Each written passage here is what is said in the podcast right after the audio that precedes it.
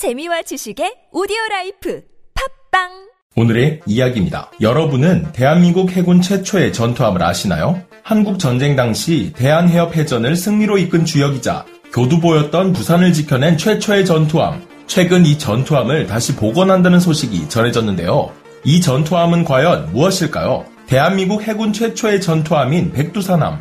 백두산함은 구축함과는 달리 대잠 임무에 특화되어 있는 구잠함으로 작은 배수량답게 싸게 많이 뽑아 광범위한 연안 대잠 감시망 구축을 목적으로 설계된 함정입니다. 대한민국 해군 함정의 그 초기 역사는 다소 미약했는데요. 광복 3년 뒤인 1948년 대한민국 정부가 수립되면서 대한민국 국군이 창설되었지만 당시 함정 한 척조차 없이 이름만 가지고 있는 군대였을 뿐이었던 대한민국의 해군. 그나마 유일하게 있던 전투함이라곤 1947년 건조된 경비정 한 척이 전부였으며 이것이 바로 한국이 기획하고 건조한 최초이자 유일한 군함이었다고 합니다. 하지만 이 경비정마저 일본이 패전한 후 버리고 간 자벽선을 가지고 기술진을 동원해 경비정으로 완성한 것이었기에 배수 톤수 287톤, 길이 46.6m, 폭 6.7m, 최고 속력 13노트에 불과했는데요. 하지만 이런 배라 할지라도 해군의 첫 배라는 상징적 의미를 가지고 있었기에 손원일 제독은 이를 충무공정이라고 명명했고 훗날 충무공함으로 개칭이 되었습니다. 창군 직후 미 해군이 넘겨준 배들은 전투함이 아닌 소해정과 상륙정 등이 전부였기에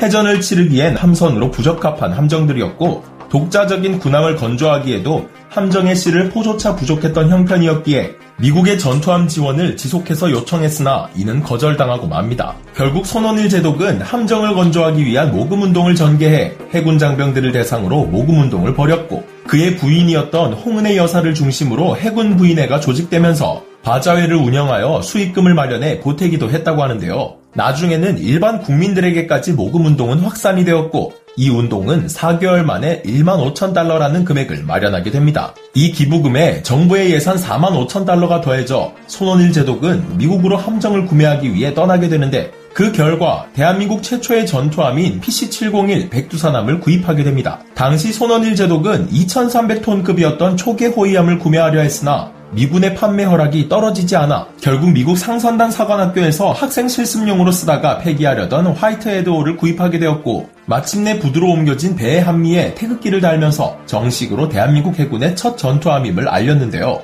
전투함은 구입했으나 폐기를 하려고 했던 함선이었던 만큼 손볼 곳이 너무나 많았던 백두산함은 현지에서 손수 부품을 조달해 수리함은 물론 승조원들이 배에서 먹고 자며 정비를 이어나갔다고 합니다. 힘들게 정비를 마친 백두산함은 마침내 첫 항해를 시작해 1950년 1월 하와이에 도착했고 3월에 함수에 3인치 포를 장착하여 4월 10일 진해에 입항하게 되는데요. 그렇게 온 국민의 염원이 담긴 첫 전투함의 입항은 당시 배를 맞이하던 모든 이들의 눈시울을 붉히게 했고 이후에 백두산함은 불빛 신호용 12인치 탐조 등 부무장으로 12.7mm M2 브라우닝 중기관 총 외에도 좌우현과 가판의 여러 무장을 장비하면서 전투함으로서의 준비를 마쳤다고 합니다. 그 이후에도 손원일 제독은 동영함을 세척 더 구매하게 되고 이것이 바로 금강산함, 삼각산함, 지리산함으로 명명되었는데요. 안타깝게도 전투함은 갖추어졌으나 배를 사는데 돈을 다 써버린 우리나라는 포탄을 100발밖에 구입하지 못해 결국 실사격 훈련 등은 진행하지 못했고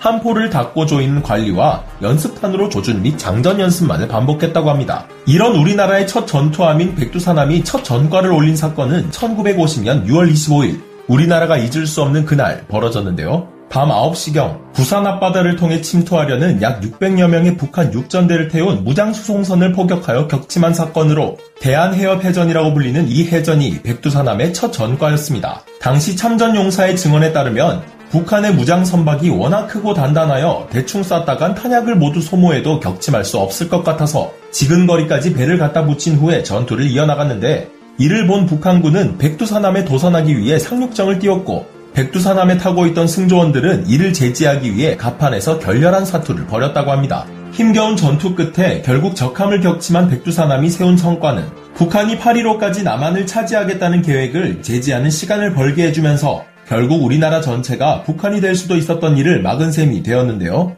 만약 이때 우리가 백두산함을 구입하지 않았더라면 백두산함의 입항이 조금이라도 더 늦었더라면 지금 어떤 삶을 살고 있었을지 끔찍하기만 합니다. 나라를 구한 백두산함은 이후 1959년 노후화로 인해 퇴역하게 되었고 최근 우리나라 해군은 2030년 완공 목표로 해군 박물관 건립을 추진하면서 백두산함을 복원해 전시하는 방안을 모색 중인데요. 역사를 잊은 민족에게 미래는 없다는 말이 있듯이 백두산함의 그 위험을 뜻있게 복원해 후대들이 다시 한번 가슴 깊이 새길 수 있게 복원 사업이 탈없이 이어지길 바랍니다. 오늘의 이야기 마치겠습니다.